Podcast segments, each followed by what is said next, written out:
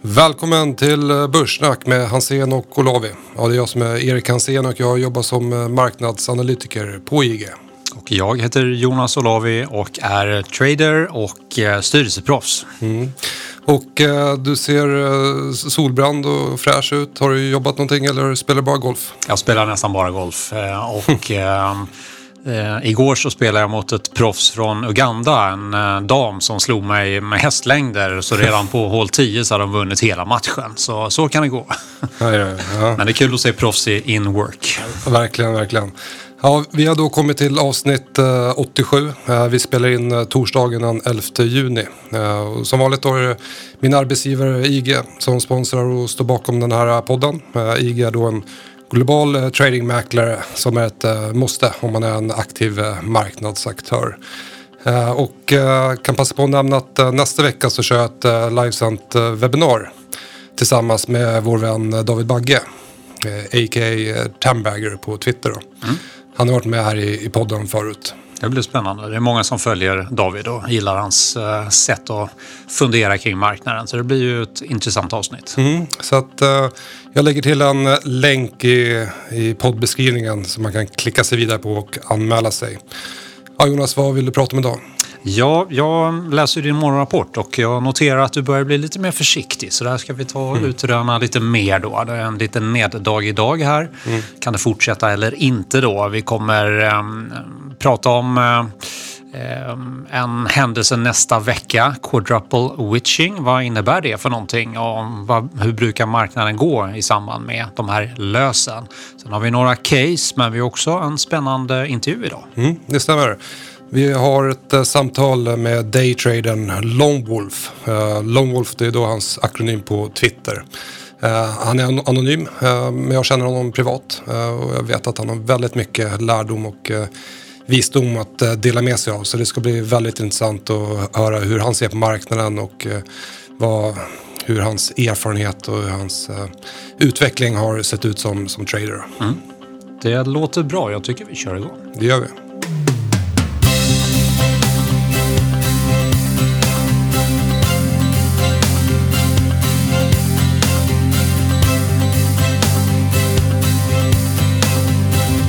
Snack med Hansen och Olavi.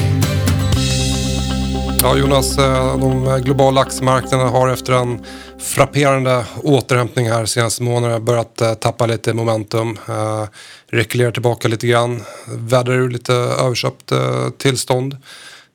förra veckan så, så varnade jag lite grann för att vi kunde se en rekyl på kort sikt. en av mina sentimentsindikatorer, den här put call ratio, var på nivåer som brukar sammanfalla med lokala eh, toppar i, i marknaden. Eh, vi har ändå varit eh, ganska positiva sen, sen botten där i mars. Eh, mm. Min modell på en till tre månader är fortsatt eh, positiv. Men hur känner du dig här eh, när vi ser att momentum börjar avta lite grann? Ja, jag är ju momentumhandlare först och främst så att jag tar ju det här på allvar och har mina stoppar väl placerade så att jag har tagit några stoppar idag. Men har fortfarande en hel del aktier och jag får betydligt mindre stryk än marknaden en dag som idag. Så jag har uppenbarligen valt rätt typ av aktier. Jag har inte så mycket industri till exempel som åker på mm. ganska mycket stryk här idag. Ehm, men ehm, jag kommer släppa ehm, om aktierna bryter ner under sina stoppar. Då. Jag tar ju inte eh, stoppen över dagen utan jag vill ha en bekräftelse. Den ska stänga och sen så vill jag ha en fortsättningsnedgång då. Då klipper jag aktien i så fall då. Mm. Och så tar jag nya tag då. Och anledningen där är väl för att du inte ska bli utstoppad av ett brus eh, och att det sen vänder uppåt. Mm. Det värsta som finns det är när man eh, gör en eh, stopp under dagen och sen så stänger mm. aktien på dagshögsta och väl över där man sålde då känner man sig mm. inte så där väldigt duktig på det här med aktiehandel så att försöka undvika då. Så det har varit en regel under alla mina år. Då. Man brukar säga att uh, den första timmen på börsdagen är amatörtimmen och den, den sista timmen är den timmen då proffsen uh, brukar stänga marknaden. Mm. Så att det, det är stängningskurserna som är de intressanta mm. uh, att kolla på. Då. Så mm. att, Handlar man eh, på lite mer lång sikt då, så ska man inte ha stoppar eh, intradag. Nej, absolut. Och jag håller med dig. Ehm, när jag tittar på marknaden så ofta så öppnar ju marknaden upp lite starkt på morgonkulan då och eh, gärna lite mindre bolag.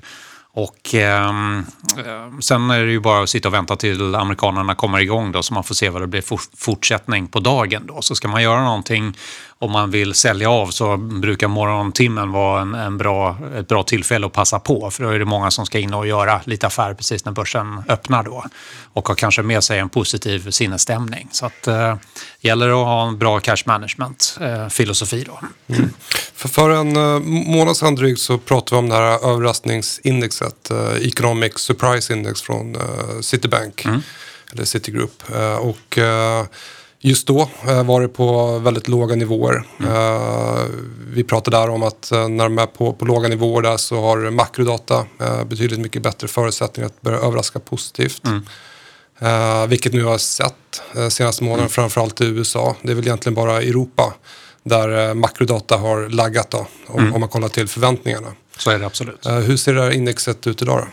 Om man tittar på eh, egentligen samtliga marknader så ser de eh, väldigt pigga ut. Det vill säga förväntningarna har kommit ner rejält. Alla vet att det ser hemskt ut, att det är recession och har förväntningar ställda därefter. Och då kommer minsta lilla siffra att um, ha bättre möjligheter att överträffa på uppsidan. Och de, de få datapunkter vi har fått in har varit bättre än vad marknaden hade hoppats på. Så, ehm, eller kunde befara. Så att de är på höga nivåer. kan bli lite svårare då för makrodata att överraska positivt när förväntansbilden är som den är nu. Då. Men eh, samtidigt så är det ju bra att absolut data blir lite bättre framöver. Men en sak som lite grann oroar mig det är ju ehm, trenderna för covid-19 i bland annat USA där vi ser att många delstater har eh, ganska kraftigt stigande kurvor. Då. Och det här är någonting som skulle kunna få en liten skälvan eh, på marknaden. Det kan vara en del i den här rekylen vi ser nu. Men eh, de har helt klart ett stort problem där och ehm, det är väldigt många som är smittade i USA. Så det här kan bli ett litet tema under en kort period och sen så kommer det förmodligen att brusa ut i, i någonting annat som fångar marknadens eh, uppfattning. Då. Mm. För om, om vi då eh, fortsätter eh, se att marknaden rekylerar tillbaka så kommer vi se mer eh, negativa tongångar i, i media och i, i nyheter. Då. Mm. Uh, mycket så det av det jag kollar på det är ju teknisk analys, positionering och sentimentet. Mm. Uh, sentimentet styr väldigt mycket på, på kort sikt. Mm. Uh, om man bara kollar på uh, makro, uh, vinstutveckling och värderingar så är det svårt att få någon djupare förståelse för rörelserna. Mm. Hade jag bara kollat på vinstutveckling och värderingar till exempel så hade jag stått utanför hela den här återhämtningen. Ja, ja, absolut. Så att, där är det jätteviktigt att kolla hur sentimentet ser ut. jag kollar på ett flertal olika indikatorer där och kan ju då se att många av de här har kommit upp på, på väldigt höga nivåer. Mm. De har inte riktigt börjat vända ner ännu, vilket jag då skulle se som ett stort eh, svaghetstecken. Men de är uppe på höga nivåer. Eh, optimismen är eh, betydligt mycket högre nu. Eh, vilket gör att eh, marknaden blir lite mer sårbar. Mm. En sak som skulle kunna bli ett tema som jag ser några plockar upp mer och mer det är ju valet i USA i höst här. Mm. Och eh, nu leder Demokraterna i sannolikhetstävlan då på att plocka hem senaten och Joe Biden leder ju faktiskt över Trump menar, han har ju varit uträknad förr, den gode Trump, så att mm. mycket kan hända ändå. Men det är ändå rätt intressant att eh, se och det här är ju inte någonting som marknaden har tagit fasta på därför att eh, man räknar ju med att om Demokraterna tar liksom allting då, presidentpost och husen, så kommer det bli eh, skattehöjningar då. Och tittar man på eh, de amerikanska bolagen, S&P 500-bolagen, så betalar de inte särskilt mycket skatt. Eh, skattesatsen är 26 procent, men de ligger i snitt på 19 då. Mm. Och då kom de från 27 procents skatt. Eh, den federala skatten var ju 39, den gick ner till 26. S&P 500-bolagen från 27 till 19, så det var en enorm impuls till vinstutvecklingen. Men de som Ehm, Ehm, har gynnats. Det är väl de som ehm, också står störst risk här för eh, bakslag framöver. Det är bland annat utilities, staples och eh, commoditybolag ehm, då, som har gynnats mest av den här eh, skattesänkningen. Så de står ju lite risken här då om det blir en så att säga, fortsatt framgång för för ehm, det demokratiska lägret här. Och det är någonting som jag tror skulle kunna mm, påverka marknaden lite negativt. Jag, jag, såg att eh, Goldman Sachs eh, var ute här i veckan och varnade lite grann för att eh, många råvaror har dragit för mycket här nu senaste tiden och att de, de trodde att det var dags för råvarupriserna att ta en liten paus i uppgången. Då. Mm. Eh, och det skulle såklart innebära också att aktiemarknaden skulle falla tillbaka. Mm, absolut. Jag har sett mycket analyser där ute som pekar på att nu är det dags för en breather, en liten rekyl. Och det är klart när alla ropar eh, efter vargen så, så kommer ju vargen till slut här då. Så eh, man får vara lite försiktig just nu då inne i rekylläge. Det kan vara kort och intensivt som vi har sett många gånger tidigare. Så det gäller att inte att sticka på semester här nu då inom Sverige och inte vara beredd på börsen om man har positioner utan vara med och, och titta på marknaden då. Eller läsa morgonrapporten då. Ja, exakt. Ja, men, eh, någonting som, som jag ändå tror att för det man brukar se, när man ser en större nedgång på, på börsen, då brukar man få divergenser i de här momentumindikatorerna. Eh, Det vi ser nu är att momentumindikatorerna har kommit upp snabbt eh, på höga nivåer, börjar vända ner. Men vi har inte fått någon divergens. Det vill säga, eh, divergens får vi först när aktiemarknaden nu skulle bilda en ny topp samtidigt som momentum fortsätter falla. Mm. Det skulle vara ett tecken på, på, på en större topp i, i marknaden. Då. Det. Och det ser vi inte riktigt ännu. Nej. Uh, någonting som, som jag har kikat lite grann på det är just att vi har ju ett stora lösen här eh, Mm. nästa fredag, 19 juni. Hur funkar det där och hur stort är det? Ja, det här sker då, det är fyra gånger per år. Eh, mars, juni, september och december. Eh, I USA kallar man det för quadruple witching. Eh, på ren svenska kan man säga häxfredag. Eh, och uh, du har kollat lite grann eh, historien eh, för att få lite vägledning. Eh, det är inte alltid historien upprepas men den det. rimmar, rimmar, rimmar ofta. ofta. Exakt. Eh, och då när jag kollat på min data här de senaste tio åren så visar den då att eh, USA-börsen den har stigit uh, 73% av gångerna veckan inför quadruple witching. Eh, och sen veckan eh, efteråt så har den eh, endast stigit vid 40% av, av gångerna. då. Så det här visar ju då att eh, börsen har en tendens att stiga inför och eh, falla efter. Eh, Så att det är ändå en intressant observation, ett ganska starkt mönster. Så vi får se här hur stängningen sker på, på fredag. Jag kommer med en ny uppdatering av min taktiska modell på måndag. Mm. Har du tittat någonting då på um, hur det blir med lösen om marknaden har varit stark innan, alltså en stark uppgång innan ett par månader som vi har haft nu? Har du tittat på, på det? Nej, Nej. Jag, har inte, tyvärr inte hunnit komma så långt. Eh, Men det är ett jättebra inslag och eh, det tycker jag vi kan överlämna till dig att undersöka. Ja, vad snällt, tack. Men absolut. Eh, Men det finns ju lite spridda skurar i många indikatorer. Men sammantaget så tycker jag ändå att de, liksom sentimentet, optimismen har kommit upp rejält här nu senaste tiden. Samtidigt som vi ser att eh, liksom kraften i uppgången börjar avta.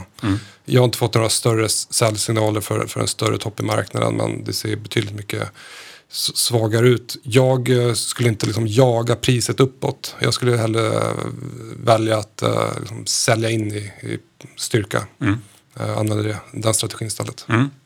Det låter bra. När man tittar på eh, smarta pengar, hedgefonder, så såg jag någon artikel i någon av tidningarna att eh, många svenska hedgefonder som har haft en remarkabel uppgång den senaste tiden och några har ju lyckats eh, med plusresultat i år. Då. När jag tittar på aggregerad data, på amerikansk data, så kan jag ju se eller i global data så kan jag se att eh, i precis samtliga av de stora förvaltningsstilarna, då, makro, Eh, event-driven, eh, relative value arbitrage har gått minus i år. Då. Så smart money har ju inte tjänat pengar och de har definitivt inte varit med i uppgången här då, vilket är lite intressant då. Så de har inte liksom deltagit och då pratade vi om förra gången och att de institutionella investerarna inte riktigt har varit med i den här uppgången då. Det är ju retail-investerarna som är nya smart money här. Ja, det måste vara det, absolut. Och det är, det är kul att...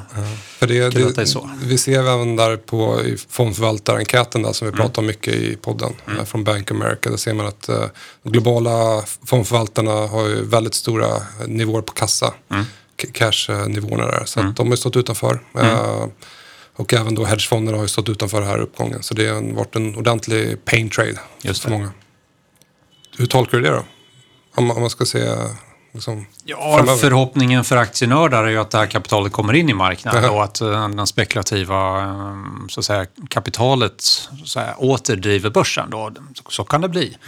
För det är ju politiskt korrekt att uh, vara försiktig nu när vi har en recession och vi har ett virus som är svårhanterligt. Uh, så um, att vara för stursk uh, gentemot sin styrelse eller uh, investment committeen um, är det inte många som är då utan man får böja sig för de här uh, jobbiga omständigheterna och kanske inte riktigt delta. Det gäller bara att vara inte mycket sämre än alla andra utan är, man, är alla lika dåliga eller nu raljerar jag så, så har man inte lika mycket ka karriärrisk då. Mm. Men att då vara väldigt stursk och säga att gud vad bra nu köper vi Feds massiva kapitalinjektioner och så struntar vi i vinsterna. Det, det är det inte många som, som har en, en fundamental övertygelse som, som vågar stå på sig. Då. Mm. Men det finns några observationer ändå som jag tycker man skulle kunna titta på. Mm. En observation som jag har innan, mm. innan du går vidare ja. med dina. Mm. Vet du vilket bolag som är den högst värderade fordonsaktien? I Sverige eller Nej, globalt? globalt? Det måste vara Tesla. Ja, exakt, ja. det är Tesla nu. 190 miljarder dollar. Tesla har ju då gått seglat förbi här Toyota mm. i veckan. Så det, är väldigt fascinerande. Och det är mycket Eh, spekulationer där kring eh, nya eh, batteriinnovationer. även tecken på återhämtning efterfrågan i Kina då, som har gett stöd till aktien. Mm. Spännande. Jag ser att P-talet nu för innevarande års vinstprognos är 277 mm. Men gånger pengarna. Kolla på Sen sjunger det fort då. Då är det 86 nästan. Du måste kolla på PEG-talen där. får göra det. Mm. Men vad har du med dig? Jo, det var ju så att Ericsson de gjorde en nedskrivning och Eh, fick lite däng eh, medialt och även på börsen av det. En miljard skrev de ner och det var på eh, produkter till eh, kineserna helt enkelt. De har ju de tre största operatörerna i Kina som då har valt en liten annan eh, approach man vill kunna bära även de gamla teknikerna och systemen. Då. Men jag tycker att det här är lite överdrivet och um, någonting som man inte ska hänga upp sig på när man ska titta på Ericsson. Vad är caset med det här då? Nu har vi sett att 5G har kommit igång i Sverige. Och eh, det var ju Tele2 som var först ut på söndagen där eh, innan Telia hade lanserat sin, sitt nät så var Tele2 ute och eh, sa att nu var de först då. Men om man tittar på Kina då så bedöms 44 miljoner personer ha tillgång till, till 5G i år. Då. Det är en uppgång från 8 miljoner förra året. Då. Om vi liksom tittar lite längre fram då. Eh, 2024 då kommer 650 miljoner människor ha tillgång till 5G. För oss vanliga konsumenter och mobilanvändare så är det inte hela världen. Ehm, det är klart att det är bra med bättre standard och eh, att eh, liksom, täckningen blir, blir bättre men det är ju för företagen som det här är intressant. Då. Att man kan bygga produkter och styra maskiner och självkörande bilar och allt vad vi ska ha för någonting då. Men med tanke på att det är miljarder människor som kommer exponeras mot 5G och vi i Sverige har det ledande bolaget så förstår jag inte varför man tittar på sådana grejer som nedskrivningen på en miljard det, det, betyder ju ingenting. Jag menar, Ericsson eh, har en väldigt attraktiv eh, tillväxtprofil här. Då. De växer enligt prognoserna som jag tror är väl låga, men 3-4 procent årligen. Men vinsten väl över 20 och med P tal väl under 20 så får den en väldigt attraktiv eh, PEG-nivå. 0,9 i år, 0,6 nästa år, och 1,1 2022. Så att jag tycker att det här är grymt intressant att vara positionerad på och eh, aktien har ju försökt att bryta upp, ligger över 200 dagars glidande medelvärde, har konsoliderat egentligen sedan eh, ja, ska vi säga början 2019 och har nu försökt bryta upp över en fallande trendlinje. Jag kommer lägga ut den här i eh, flödet också så man kan titta på Ericsson och um, håller de här nivåerna, håller 200 dagar så tycker jag att det är en intressant möjlighet att positionera sig om man nu tror på det här tillväxtcaset. Mm. Det är här, ju inte dyrt det här bolaget. Jag ser här bland uh, analytikerna så är det, det är nio stycken som har uh, strong sell. Uh, det är sju stycken som har strong buy. det är tio stycken som har behåll. Mm. Så det är en väldigt eh, splittrad, eh, splittrad analytikerkår där. Mm, absolut, mm. och det är bra tycker jag. Exakt, för då kan ju de eh, de som har säljrekommendationer höja upp dem och ge stöd till aktien. Exakt. Ett annat bolag som tekniskt sett ser väldigt likt eh, Ericsson, det är ett medtechbolag eh, Sobi som jag tycker är intressant. Jag kommer lägga ut den här eh, chartet också bara för att visa eh, likheten mellan de här två bolagen och eh, där är ju ett, eh, för ovanlighetens skull ett eh, rejält vinstdrivande bolag och eh, omsätter en 15-16 miljarder 5-6 eh, miljarder i ebitda. Marknadens prognoser ligger lite över bolagets egna prognoser. Under den här covid ehm, här, ja, problematiken eller vad man ska säga eh, eller eran så har de sagt att vi behåller våra årsmål och eh, jag tror att de är helt rätt inne på det. Det här är också ett intressant bolag som växer ehm, starkt. Försäljningen ökar med mer än 10 eh, årligen. Vinsten med eh, 20% årligen, 24 i år och sen går det ner lite grann de kommande åren om man ska tro på analytikerna och P12 ligger nere på 14, 12 nästa och 11 2022. Så det här är också väldigt billigt attraktiva PEG-kvoter. 0,6 i år då till exempel. Ehm, de har en fas 2-3-studie här nu där de, ska, ehm, där de gör en kombination med två stycken produkter som då ska hjälpa covid-patienter som får akut andnöd. Och eh, det här är ju produkter som liksom har goda egenskaper som är välkända sedan tidigare så att utsikterna för att det kommer lite positiv covid-information eh, inom kort från det här bolaget är ju väldigt goda också. Det skulle ytterligare kunna knuffa på det här eh, bolaget. Men jag lägger ut lite information om det så kan folk eh, in och grotta och titta på de här båda bolagen. Intressant. Vad tycker du om att köra samtalet med Longwolf? Det gör vi.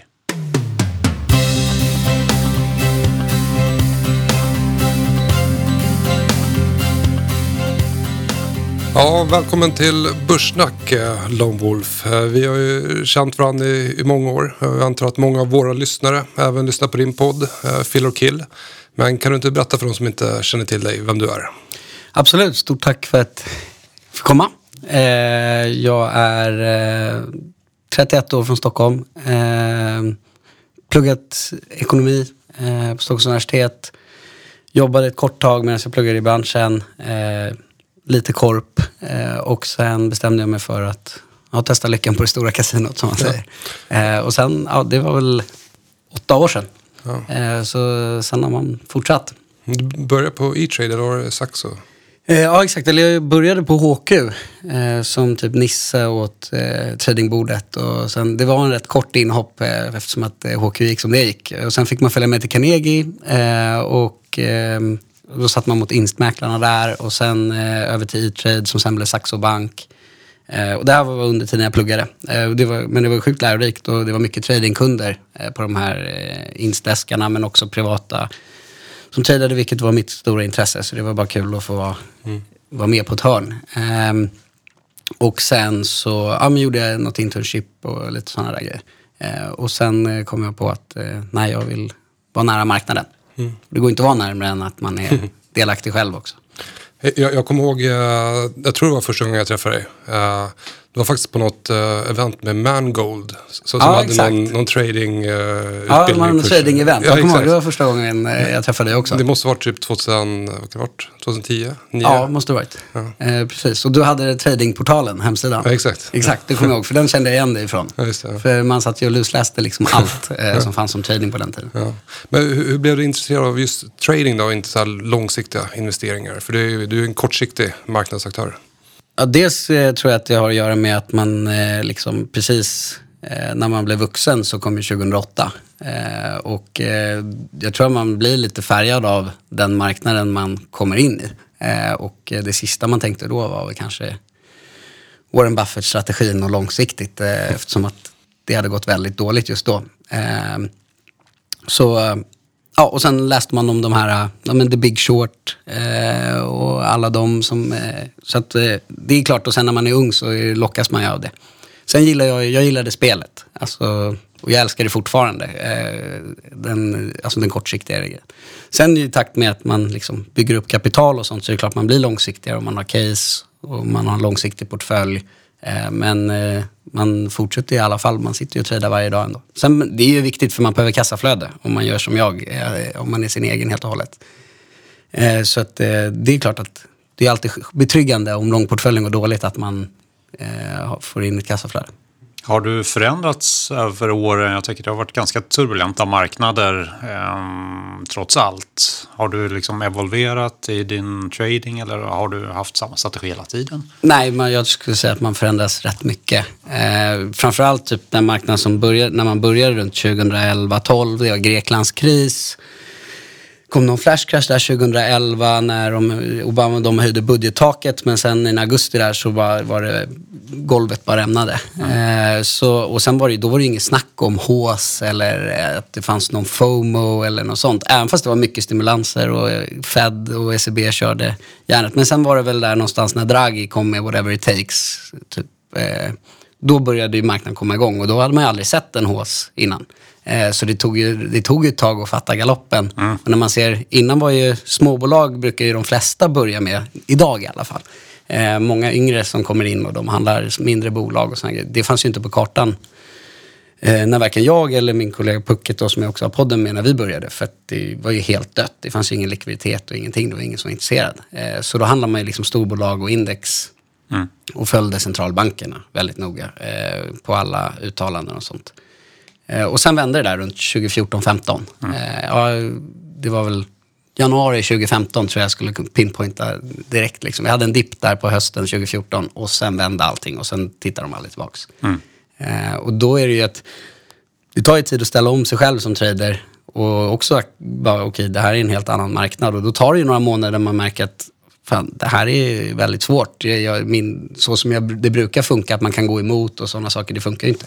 Så då eh, det tar ett tag innan man ställer om. Så då är det några hårda månader där. Ehm, det är oftast då, liksom, när det går dåligt, som man, man tvingas ju att eh, förändras. Mm. Eh, så jag skulle säga att det, man förändras väldigt mycket. Om man tar det här året då, då har ju allting hänt i år då. Ja, exakt. Allt, eh, typ allt dåligt. Ja, ja. Vi hade hås i början, ja. ja exakt. Så att, det här året så skulle jag säga att, jag, vet inte, jag började bli rätt försiktig redan i januari. Eh, för då tyckte jag att nu, nu, nu tycker jag då kunde de få vara med utan mig för det, var en, det var, blev bara absurt. Mm. Eh, sen förväntade jag mig inte att det skulle komma ner så fort. Eh, men man började redan i slutet på januari höra om det här viruset och att det kanske inte såg så bra ut, framförallt i Kina. Mm. Eh, så då drog man öronen åt sig lite grann. Eh, och eh, sålde av rätt mycket, eller framförallt så gick, jag köpte lite säljoptioner och sånt för att ha protection. För sen har man ju liksom jag har väldigt få eh, långinnehav, men eh, de är rätt viktiga. Liksom. Eh, så att, då blir det, man måste ha någon form av protection. Så mm. då behöll man dem. Nu har jag haft turen det här året att de har gått väldigt bra. För det ena bolaget håller på med touchless touchteknik. Som, de fick väl en extra skjuts av corona här. Mycket intresse. Och det andra var ett biotechbolag mm. som kom från väldigt låga nivåer. Som har gått bra. Och det är också en bransch som ändå har haft... De har inte blivit utsatta för bäsen på samma sätt. Mm. Handlar du bara svenska aktier eller tittar du Nej, på vad jag tittar mycket amerikanskt också, ja. eh, skulle jag säga. Eh, men inte, jag tradar inte i USA på samma sätt. Då är det S&P index och sånt, absolut. Eh, men eh, just aktier, då är det mer eh, lite längre sikt. Mm. Swing mm. slash långsiktigt. Tesla och sådär? Ah, nej. nej, den är för svår för mig. Alltså, det, är, det är svårt att ha en edge i Tesla liksom, om, man inte, om man inte har en eh, en bias. Mm. Och, och din eh, kortsiktiga tradingportfölj, är den då lite mer som ett stabilt eh, kassaflöde medan din långsiktiga portfölj är lite mer svängig? Eller hur ser det ja, ut? den är, absolut. Och eftersom att den långsiktiga portföljen består det är lite mindre bolag. Det är, inte så, det är inte de stora bolagen. Förutom till exempel, man, helt plötsligt fick man en lång portfölj i storbolagen nu när det gick ner. Eh, för det är väl en sån sak, det tror jag med erfarenhet att göra, att när det går ner mycket så jag är filosofin i alla fall att ju mer det går ner desto mer bullish måste jag bli. Eh, och så var jag negativ i januari så måste jag ju vara mer positiv än mm. vad jag var bäsad i januari, typ i, ja, här i slutet på mars, april. Mm. Eh, oavsett vad som händer, för värderingarna har kommit ner, så på lång sikt så måste man ju... Så då fick man ju på sig eh, storbolagen. Men det var också första gången jag tyckte det var, de var rikt, blev riktigt intressanta. Eh, och sen min generation, jag tror jag skrev det på Twitter också, att så, när vi var nere där runt 1300-1250 att det har inte funnits en bättre chans än nu eh, för många yngre i alla fall, framförallt våra, alla våra yngre lyssnare och sånt, de har inte fått köpa saker på kanske bra, hyfsade värderingar. Eh, så ska man börja bygga en långsiktig portfölj med ett sparande i aktier och sånt, då tror jag det kan vara ett bra tillfälle. Sen mm. kanske vi går ner lite igen, eller lite lägre, men de nivåerna tycker jag är på lång sikt, tycker jag ändå att eh, där är en bra start att börja. Mm. Jag kommer ihåg när vi firade midsommar där 2016 eh, nere i Frankrike. Ja, den kommer jag ihåg. Det är midsommar, svår att glömma. Eh, vi vaknade upp med att vi har haft inbrott i, villan. I huset, ja. I huset. Eh, sen inser vi att det är Brexit. Vi kollar på, på börskurserna, rasar. Hur, hur, hur, är ditt, eh, liksom, din känsla när du ser en sån eh, liksom, hastig nedgång? Eh, det kan ju vara vilken händelse som helst. Men är det då instinktivt att du, att du blir intresserad av att köpa eller blir det lite mer riskavärt? Nej, första tanken, när det, då var det väl, jag tror IG indikerar 12 procent ner innan marknaden har öppnat eller något sånt där. Ehm, då, vet du, då är det ju att köpa. Absolut. Ehm, Sen beror det på vilken händelse som har hänt. Men nu var det ju Brexit och det hade man ju ändå lite koll på att det här kommer ju bli väldigt långdraget och det kommer svänga fram och tillbaks. Och sen vet man ju att folkomröstningar inte alltid Ja, I Sverige vet vi om att vi kan bli överkörda på dem. Det var ju högertrafiken. Eh, så, och en sån stor grej som att gå ur EU eh, kommer ju absolut ta, och det har ju tagit väldigt tid. Eh, men eh, så där kändes det som att det här kommer bli en lång bänk. Så att det är inte en dirty bomb på Manhattan. Då, är det, då, då hade jag nog inte vågat köpa index 10% ner. Eh, men ehm, just i det fallet så var det ju ja, instinktivt bra. Sen är det ju oftast överreaktioner när alla futures är öppna men den vanliga marknaden inte har öppnat. Så det tenderar att ofta vara rätt bra att om man kan köpa futuresarna innan, att man får en studs i alla fall. Mm. Men om, om, man kollar då hur en liksom, vanlig eh, arbetsdag ser ut för dig. Ja. Eh, vilken tid går du på morgonen och eh, vad är det första som du kollar på när du när det första börjar? som händer är att man vaknar i sängen, mm. eh, tar upp telefonen eh, och så börjar man läsa massa nyheter, kollar hur USA-futuren är, eh, Asien. Eh, framförallt under corona nu har man ju tittat på hur Kina-börserna går i normal marknad när det inte rör sig så mycket så är det inte lika intressant för oss i västvärlden. Eh, men nu har det absolut varit det. Eh, och så tittar man på om Trump har tweetat något. Är absolut nödvändigt att läsa. Eh, och ja, sen gör man sig i ordning och går till jobbet. Mm. och, eller så, jag, jag kan börja hemifrån också. Jag har en tradingstation hemma. Så det, det, är lite på dagsform eller om det, är väldigt, om det händer väldigt mycket. Typ som i morse. Eh, då tänkte jag, nej det finns ingen uppsida för mig att springa till jobbet för att hinna i tid. Då kan jag lika gärna börja hemma. Det är inte lätt att fastna hemma?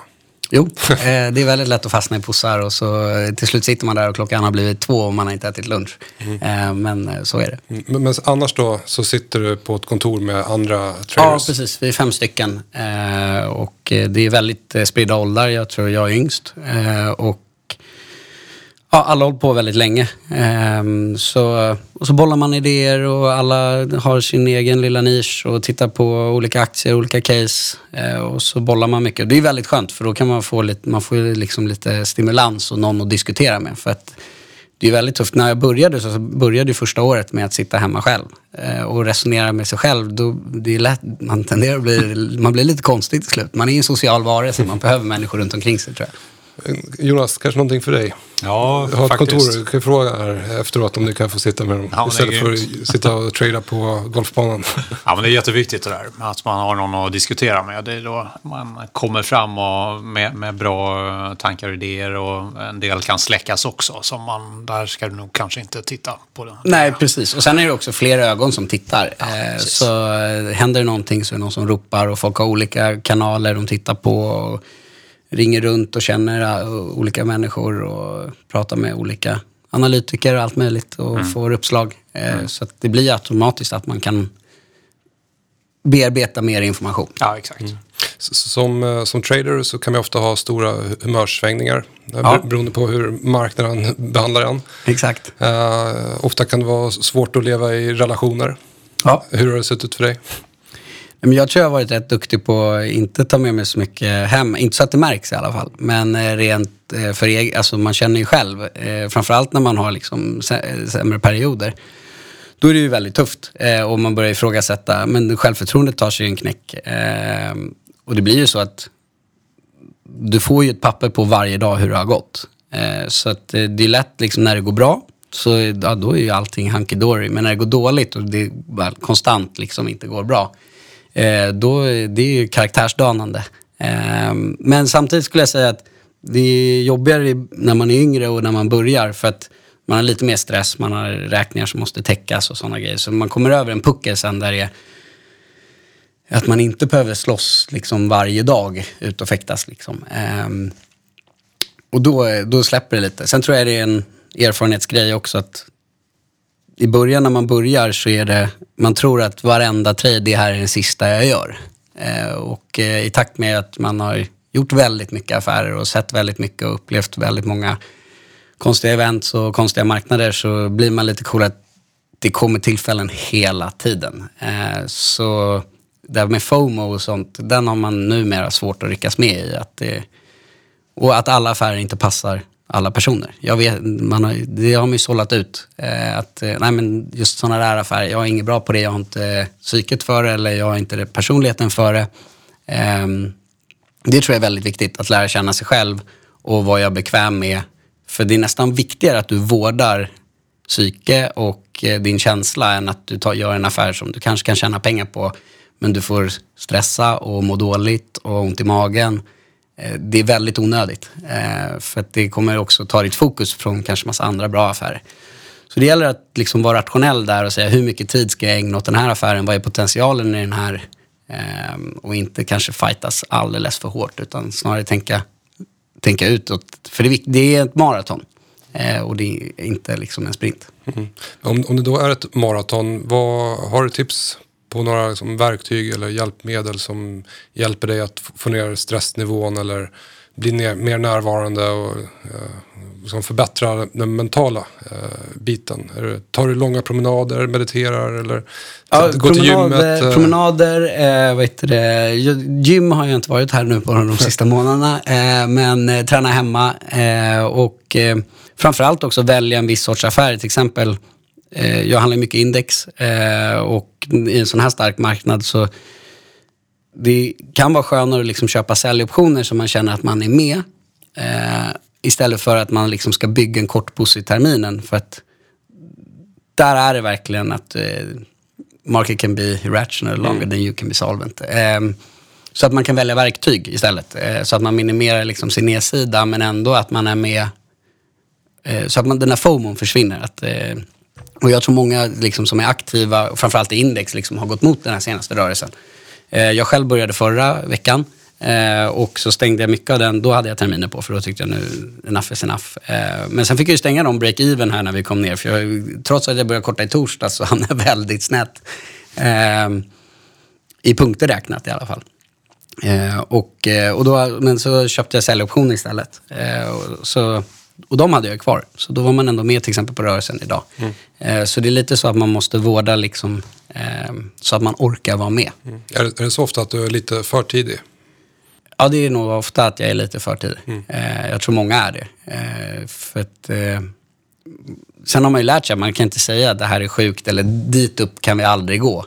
Eh, för marknaden har blivit mycket mer extrem än vad den var förr. Eh, och det jag tror mycket har med det att göra med ETF-erna. Det är liksom passiva flöden som inte tittar på värdering och fundamenta. Och stoppar du in pengar där så ska de köpa aktierna. Och så har du mycket algoritmer och de kör ju bara flödesdrivet. Liksom. Och gamma-hedge har ju blivit en jättestor grej för många strategier. Och det innebär ju att när marknaden går upp så ska de köpa. Eh, och det flödet måste liksom ebba ut. Eh, och det är väldigt svårt att räkna på eh, när det händer. Ehm, så att man ska nog ha, det finns då, då tycker jag det är bra att man lär sig alla möjliga olika verktyg så att man har liksom en verktygslåda att använda för att just kunna vara med. Mm. Och, och, och din verktygslåda då, innehåller den både liksom, systematiska strategier och eh, mer liksom, manuell handel eller bara en manuell handel baserad på erfarenhet och liksom, Inga kunskap. systematiska som handlar om sig självt. Eh, däremot har jag många liksom, strategier som jag liksom, exekverar själv. Mm. Eh, men har ju, man har ju alltid en mänsklig faktor och det är ett, till exempel om, den säger att jag ska långa terminen. Då kan jag välja att ta ett annat instrument om jag tycker att det är lite läskigt. Eller vi såg när Texas fick en andra våg idag med corona och sådana saker. Och marknaden gick ner och jag tyckte att eh, vissa av mina modeller sa köp, eh, den är på 1635. Eh, då kan man välja ett annat instrument att långa med än eh, terminen eftersom att det kan komma och speciellt efter de här månaderna så är marknaden rätt van med stor volatilitet. Så att man får liksom pejla in sina strategier och säga okej, okay, men vilken marknad är det nu? Vad är det den missar? Eh, och hur kan jag då gardera det? Eh, så att jag kanske fortfarande är med, men jag har en begränsad nedsida. Hur stora positioner tar du? Är det viktigt för dig att inte ta för stora så man får sälja bilen eller liksom jag, ja, jag, jag har hört att du är en av de största i OMX-terminen. nej, jag var nog det. Men det var omsättning. Det var mer att jag, jag sköt mycket. Eh, inte att, eh, inte, jag tror inte själva positionen, absolut inte. Eh, men eh, nej, jag tar inte sådana här, eh, vad kallar man det? Ja, rysk roulette-pussar kan man kalla det. Mm. nej, inga sådana. Utan i case och sånt, absolut. Långsiktiga case. men det är en annan sak. så då måste man allokera mer. Eh, men i själva tradingen behöver man inte så mycket. Jonas, det var väl så att du strulade till det lite grann förut med OMX-terminen i rullningen där på Alfredberg? Ja, vi um, rullar ju på ja, en bestämd tidpunkt då, ja. eh, på dagen. Och så blev vi försenade då och eh, fick lägga det i, i eh, precis de sista minuterna. Då. Så då tryckte vi i marknaden och så var vi på ett event där så snackade folk om den här konstiga rörelsen i OMX. Då. Så fick man ju sitta så här då. ja, det var ju vi då. vi hade ju Bull och Bear-fonder då. Så att den rullningen där påverkade marknaden en del då. Mm. Ja men exakt, man ser ju vissa sådana. Jag tror senast igår var det någon sån här 16, eh, klockan 16-dragning där det brukar komma mycket fondflöden. Eh, och så verkar det som att det har blivit lite sommarbörs och likviditeten är inte riktigt vad den brukar vara. Eller så var det några datorer som var avstängda för att index gick ju typ 10 punkter på bara några minuter. Mm. Eh, och sånt gillar ju vi. Eh, för att det känns rätt safe. Och S&P liksom fortsatte typ ticka ner. Mm. Då kändes det som en gratisaffär. Och det blev ju bra. Mm. Men annars, som du sa, storlek på positioner. Det jag tycker är absolut viktigast som man har lärt sig, eller från, det lär man sig med erfarenhet, det är att typ ha någon form av volatilitetsjusterad size eh, på positionerna. Mm. För jag menar i en lågvolatil marknad, då kan du absolut öka sizen. Om vi säger att OMX-index rör sig 10 punkter per dag. Då kan du ta mycket högre size. Men om det är som nu, eh, så där jag tror snittrörelsen liksom har legat på 40 punkter per dag de sista två månaderna. Då kan du inte ha samma size. Mm. Eh, så att eh, det är väldigt viktigt. Och också, det ger också en bra känsla för att om du vet hur mycket marknaden rör sig just nu så om marknaden är ner 1,5 procent, vilket många tycker är, ja, det är mycket. Men i den här marknaden är inte det alls mycket eftersom mm. att vi har liksom varit ner 5 procent flera dagar, eh, 2, 3 och upp 3. Mm. Eh, då är 1,5 är, det är långt under snittet. Mm. Men du eh. brukar ju få en rubrik i alla fall. Det är sådär ras på börsen så kollar man 1,5 procent. Ja, det känns inte sådär jättefarligt. Nej, exakt. Eh, så att eh, då är det väldigt, då tror jag det är väldigt viktigt så att man vet vilken marknad man är i så att mm. man också justerar sizen därefter. Mm. För det är så, bara så du kan få ett, liksom ett, ett bra kassaflöde genom alla olika marknader. Mm. För annars är det lätt hänt att du sitter liksom där och så tar du din vanliga size fast marknaden är extremt volatil och sen sitter man där med ont i magen för att marknaden rör sig 1% till, 2% till mot dig men egentligen så är, är, vi fortfarande bara inne i bruset mm. i snittrörelsen eh, där marknaden brukar bete sig just nu. Mm. Eh, och då är det väldigt lätt att bli utstoppad fast det har inte hänt något, det är inget outlier-event. Även fast det känns så kanske i portföljen. Mm, mm. Eh, så att det tror jag det är ett väldigt bra råd. Eh, som jag typ hade, gärna hade liksom fått när man började. Mm. Och när man ska öka sizen eller minska sizen, är det då när det, när det går bra? Eh, Ska man öka då eller minska? Och när man är i en dålig period, ska man öka då eller minska? Nej, då ska man minska. eh, när man är i en dålig period ska man absolut minska skulle jag säga. Eh, vad, vad är eh, vanligt där? Är inte det att man ökar kanske? Jo, eller framförallt är det vanligt att du ökar i en dålig position, en mm. dålig position som går emot dig för att du vill ha tillbaka pengarna. Eh, medans eh, jag tror att man ska var, bli väldigt försiktig liksom, när man har flera surdegar och att snitta in och sådana saker. Eh, det tenderar att bli väldigt jobbigt. Och oftast tenderar det liksom att man inte kommer ut särskilt bra heller. Det blir aldrig, väldigt sällan vinstaffärer. Eh, om man inte har en riktigt utbetad liksom, plan eh, för affären. Men då ska man ju vara säker på den. Eller att man är värdeinvesterare och liksom ha som strategi att uh, snitta in sig i ett bolag på väldigt lång sikt. Precis, eh, det är en annan sak. Så där får man ju, man får ju gå tillbaka till och se varför tog jag den här affären och okej, okay, skulle, jag skulle jag absolut göra den här affären nu? Det kan ju också vara att man är för tidig. Och liksom har det bara blivit bättre utsikt för din affär, då kanske man kan öka.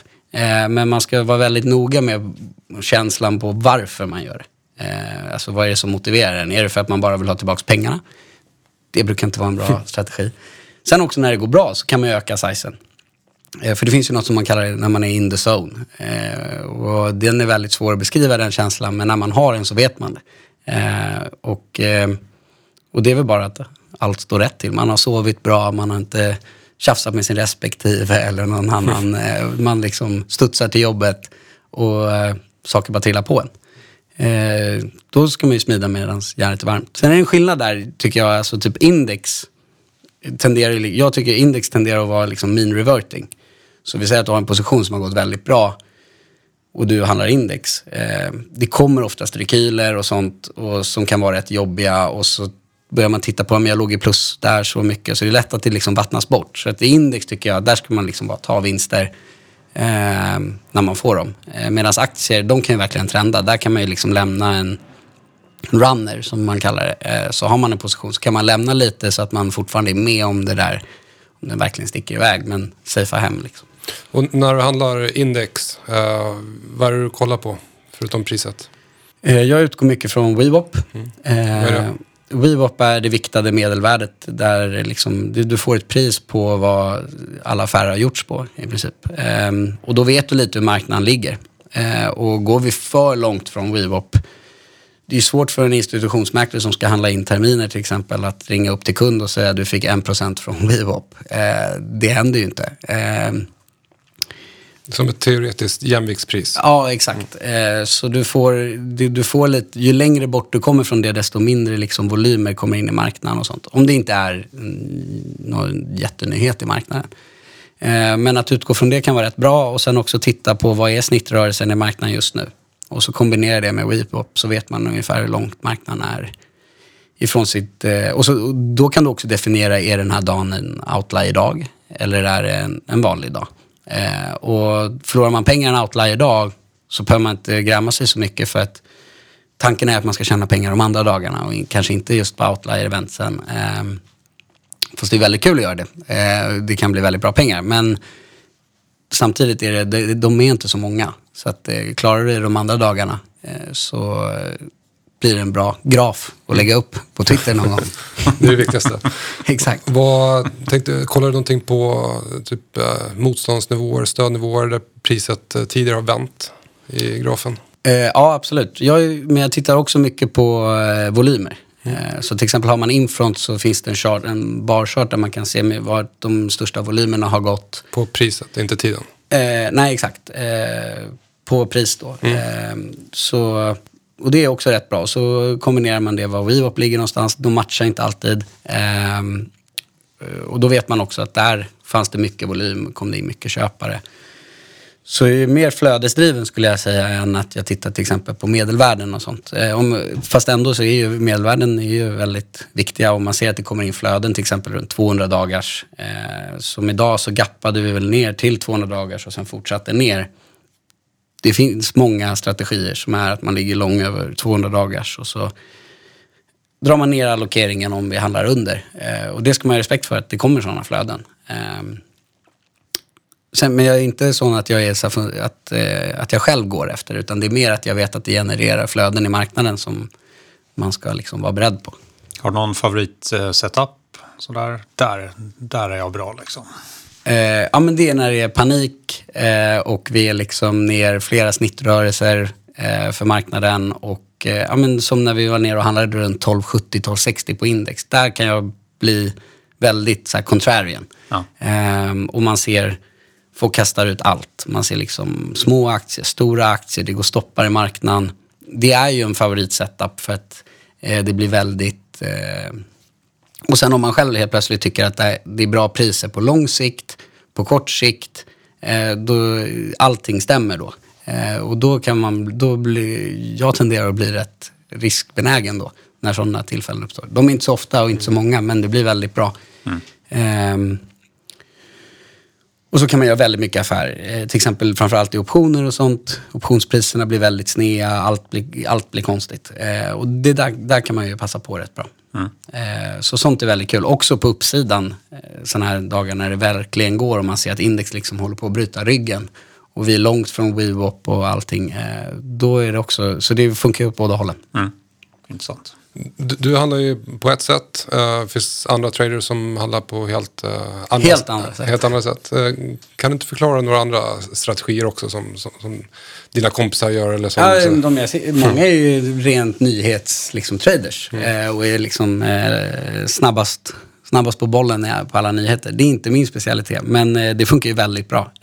och de är pålästa på väldigt många bolag. Eh, så att när en nyhet kommer så är de väldigt snabba på att värdera vad, vad innebär det här för det här bolaget. Eh, och sen har vi andra strategier där det är, det är rent pokerspel. Eh, oftast är det i mindre bolag. Eh, men där är liksom att man massor med traders in och vevar och det någon gång blir någon kvar med Svarte Petter på slutet av dagen. Liksom. Eh, så att eh, ja, det finns ju en uppsjö av, och sen vissa är extremt liksom, tekniska, kör bara teknisk analys ingen fundamentalt, tittar bara på charter. Um, och sen har vi de här, de som är eh, superfundamentala och bara sitter och är, och de är också traders men eh, ja, själva daytrading-aspekten, den vet jag inte om det är så många som verkligen, det finns jättemånga, framförallt yngre, de gör ju det. Men eh, de jag känner så är det många, det är lite längre sikt eh, och framförallt de fundamentala, de kan ju sitta hur länge som helst med en och samma position. Mm. Mäklarstatistiken för Stockholmsbörsen har blivit eh, mindre och mindre transparent. Ja. Eh, hur, hur, påverkar det? Eh, det påverkar inte dig kanske jättemycket eller? Nej, det är Nej. inte särskilt mycket faktiskt. Sen jag skulle säga att liksom, om det är så, det var ju att mäklarstatistiken fanns ju men så kunde vissa fortfarande vara anonyma. Så var det ju ett rätt bra tag där. och det vet jag inte om det var så positivt för att jag menar datorerna har nog inte så stor respekt för flöden från Avanza och Nordnet mm. till exempel. Eh, för man vet att det är retail investors och det finns en begränsad liksom, pengapåse som kommer inflygande. Så att om det ska vara så att någon kan vara anonym och några syns, då är det nog bättre om alla är anonyma. Eh, mm. Så det är väl ett eh, pest eller kolera där. Att, eh, antingen ska alla se allt eh, eller så ska ingen se något. Det där mellantinget tror jag att det, då, blir det, då finns det en vinnare och en förlorare. Mm. Um. Handlar du andra saker som råvaror, eh, den typen av instrument? Ja, absolut. Eh, oljan var ju liksom svår att hålla sig borta från här nu. När, eh, det var ju liksom en handgranat som Ryssland och Saudi bara slängde in mitt i coronakrisen. Mm. Och den har jag, jag har rätt mycket erfarenhet från att handla olja innan. Framförallt 2015-16 kraschen. Mm. Ehm, så ja, det är mest att jag men då tar jag lite längre och svingar inte, ingen daytrading, det är för svårt. Eh, det är för stora rörelser och det är för mycket brus eh, och sånt. Så då är det bara på vissa nivåer där man bara, men här vill jag ha den. Ehm, så det gjorde jag den här gången och det gjorde jag 2016 också, 15-16 eh, också och sen så ligger man på den. Mm. Uh, nu var det extremt att oljan gick till minus till och med. Uh, men det var ju också ett uh, specialfall just med terminshandeln på att det korta kontraktet i närmsta månaden eh, gick ut så, och så fanns det inga tagare. Mm. Um, samtidigt är det också det att många av de här mindre fälten 2015, det tog längre tid att plugga igen hålen. Uh, för man stängde alla mindre fält och inga stora fält. Idag blev det sån stor panik så att man pluggade igen stora fält eh, som man bara kattade helt och hållet. Så supply den här gången försvinner snabbare än vad det gjorde 2015-16. Mm. Eh, och det är väl det marknaden ser om man tittar på decemberterminerna. De, så, de handlades liksom i 40 medan juli och junikontraktet handlas i 12. Mm. Eh, så det är en väldig skillnad om man bara ser utåt. Och det avslöjar lite att man, marknaden ändå visste om att eh, supply kan eh, komma ner rätt ordentligt. Mm. Eh, så det är mycket sånt man får titta. Men där är oljan är svår. Man måste ha lite erfarenhet och se vad man ska titta på och också verkligen förstå terminshandel. Eh, och att det liksom, man måste kolla några månader ut och det finns backwardation. Eh, och Contango som man ska läsa på. Det tycker jag man ska läsa på innan så att man förstår liksom vad man torskar i terminen om man bara ligger lång. Att det finns ett rätt stort tidsvärde. Eh, framförallt i råvaruterminer. Eh, så att det, där ska man nog läsa någon bok innan. Eh, för annars är det lätt att man liksom tycker att man fick rätt i spotpriset men din produkt du handlar är mot terminerna och så blir det ingenting. Eh, så det är väldigt, eh, där måste man hålla tungan rätt i mun. Så det är inte bara att köpa något på kontrakt. Liksom. Det är ett bra tips. Många av dem eh, som jag känner som är framgångsrika traders är ofta väldigt ödmjuka också som personer. Tror att det någon... Marknaden tenderar att göra, Ja, göra det. Men, men visst är det så? Du kan hålla med mig om att just marknaden, den straffar ju den som är som, som saknar självinsikt och ödmjukhet. Eh, Ja, Ofta man, marknaden gör en ödmjuk. Mm. Är man ny i, i det här så är det ganska viktigt att tänka på det, att vara ödmjuk. Eh, ja, exakt. Eller framförallt lämna alla dörrar öppna och tänka att allt är möjligt. Och tänka för sin egen del att det kommer tusen chanser den här veckan. Eh, är, det här, är det här den bästa affären jag ska göra idag? Ehm, och bara vara väldigt öppen för att det mesta kan hända. Eh, och kanske inte tro, lita på att det finns så mycket regler. Eh, liksom, framförallt de nationalekonomiska reglerna. Jag menar, jag pluggade nationalekonomi på universitetet. Eh, den boken, sen dess kan man ju kasta ut genom fönstret med nollräntor och stimulanser och alltihopa. Det har ju, inte, det har ju visat sig att det, de där, det stämmer ju inte. Och så det ser vi ju lite nu också i coronakrisen att många liksom väldigt framstående ekonomer innan har sagt att ja, men nästa gång det händer någonting så har centralbankerna ingen ammunition. Och sen kastar vi in liksom stimulanspaket som det är Marshallhjälpen och 2008 stimulanserna gånger två, tre. Så någonstans kom pengarna ifrån. Men de trycker ju pengar. Eh, så att, eh, och det ska man ha respekt för, att det där med att man tänker utbud och efterfrågan och att, eh, liksom, att lån, eh, räntepapper och sånt handlas på en fri marknad. Man ska nog ha beaktning att det kanske inte är så, utan eh, det är liksom när väl systemet sätts till mycket press så försvinner väldigt mycket red tape. Eh, Så när man bäsar ner sig fullständigt när det, allt går åt helvete så ska man vara beredd på att politikerna kan trolla rätt ordentligt. Och en uh, avslutande fråga här. Uh, vad är det för insikter idag som du då önskar att du hade för, säg, tio år sedan? Det är absolut, Oj. absolut viktigaste. Eh, absolut viktigaste. Eh, nej, men det skulle jag säga, att det, jag tror det är en del av att växa upp och bli äldre. Att man, eh, man blir lite mer coolare, inte, tålamod är ju extremt viktigt. Och bara vara rationell med varje affär man gör. Är att, är det här, vad är det som driver mig att göra den här affären? Är, det, är jag girig nu eller är jag rädd? Eh, eller gör jag den här affären för att jag är rädd? Eh, alltså fear of regret till exempel är en väldigt stor faktor eh, som är väldigt dålig. Det är inget bra eh, beslutsgrundande att göra. Så att jag tror man ska rannsaka sig själv i alla beslut man gör och se vad är det som driver mig och hade jag gjort om det här och börja se varje affär som en enskild affär. Inte typ, om jag har gjort en dålig affär innan, den har ingenting att göra med affären jag gör nu. Ehm, och liksom bara ta varje beslut här och nu ogrundat på vad som hänt innan. Och det är man ju superdålig på innan man har fått lite erfarenhet. Utan då är det man, helt plötsligt gör man några dåliga affärer och sen sitter man, då sitter man och skakar på musen innan man skjuter av för att man, man, det här är inget kul längre. Ehm, och det, men det är en mental process som man tror att de flesta får gå igenom. Ehm, och vissa verkar bara vara gudabenådade. Liksom. Ehm, eh, Men, och framförallt inte underskatta liksom att eh, grotta ner sig i lite mindre bolag som man tror på på lång sikt. Och bara gör, det är också väldigt, det är väldigt lärorikt och det är väldigt kul. Och jag har haft många sådana, men man lär sig saker om olika branscher. Det är ju skärmen med det här. Att man får liksom bli väldigt förkovrad inom allt möjligt. Eh, och det är extremt kul. Eh, men eh, det finns väldigt mycket bra bolag att hitta som ingen annan tittar på. Eh, och eh, det är skärmen. Att en hel värld sitter och tittar men det missas rätt, rätt mycket också. Eh, så att, eh, ja, det är väl de insikterna jag skulle vilja att någon berättade för mig. Stort tack Lomor för att du kom till Börssnack och delade med er av dina erfarenheter och kunskap. Stort tack för att ni ville ha mig.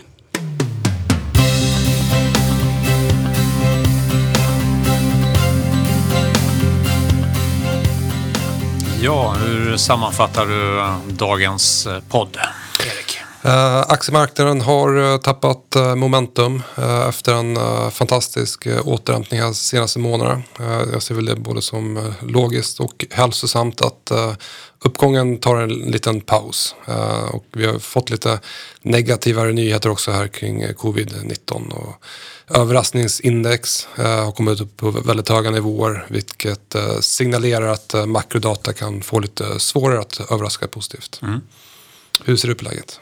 Jag håller med. Jag eh, har mina stoppar på mina positioner, ligger fortfarande lång i marknaden men eh, är beredd att kliva av eh, allt eftersom. Då. Jag får mindre stryk idag så att, eh, lite tur att jag har valt eh, lite roligare aktier än, än de eh, industriella aktierna som får mest stryk och det ser man ju också på OMX då, som i, eh, idag eh, som tappar lite mer än eh, breda börsen. Då. Mm. Sen nästa fredag har vi då quadruple witching. Uh, historiskt sett så brukar aktiemarknaden stiga inför. Uh, så vi får se här om det blir en kortlivad rekyl på marknaden mm. eller om det blir en större. Mm. Uh, som kortsiktig marknadsaktör så kollar vi på volymer och mm. på stödnivåer, index då, för att få lite vägledning om hur djup en rekyl kan bli. Då. Men ja, det, det, är inte konstigt att marknaden rekylerar tillbaka efter en här stark uppgång. Absolut inte. Och sen så pratar vi om ett par case då, Ericsson och Sobi som mm. tekniskt sett ser ganska likadana ut. De har attraktiva PEG-profiler och eh, är bolag som växer eh, på olika sätt men eh, starkt och betydligt bättre marknad än generellt så att jag lägger ut lite grafer på de bolagen. Mm. Sen hade vi intervjun här med mm. Lone Wolf. Vad tog du med dig? Uh, nej, men jag, jag känner honom, honom sedan, uh, sedan tidigare då, så att uh, jag vet vad, vad han står för och hur han handlar och sådär. Men jag tyckte det var intressant att höra lite grann hur han har kommit in i marknaden. Han sa där att man ofta blir färgad av den marknad man kommer in i. Han kom in under finanskrisen och därmed blev lite mer kortsiktig i sin karaktär. Mm. och det är någonting som jag kan relatera till. Jag kom också in kring finanskrisen där och och också har då liksom fått ett intresse mer för, för kortsiktig eh, handel. Då. Mm. Eh, sen tyckte jag det var intressant att höra lite grann hur han handlar index. Eh, där han kollar på WeWap. Mm. En indikator som man då kan eh, lägga till i grafen. Eh, det blir som ett eh, medelvärde. Mm.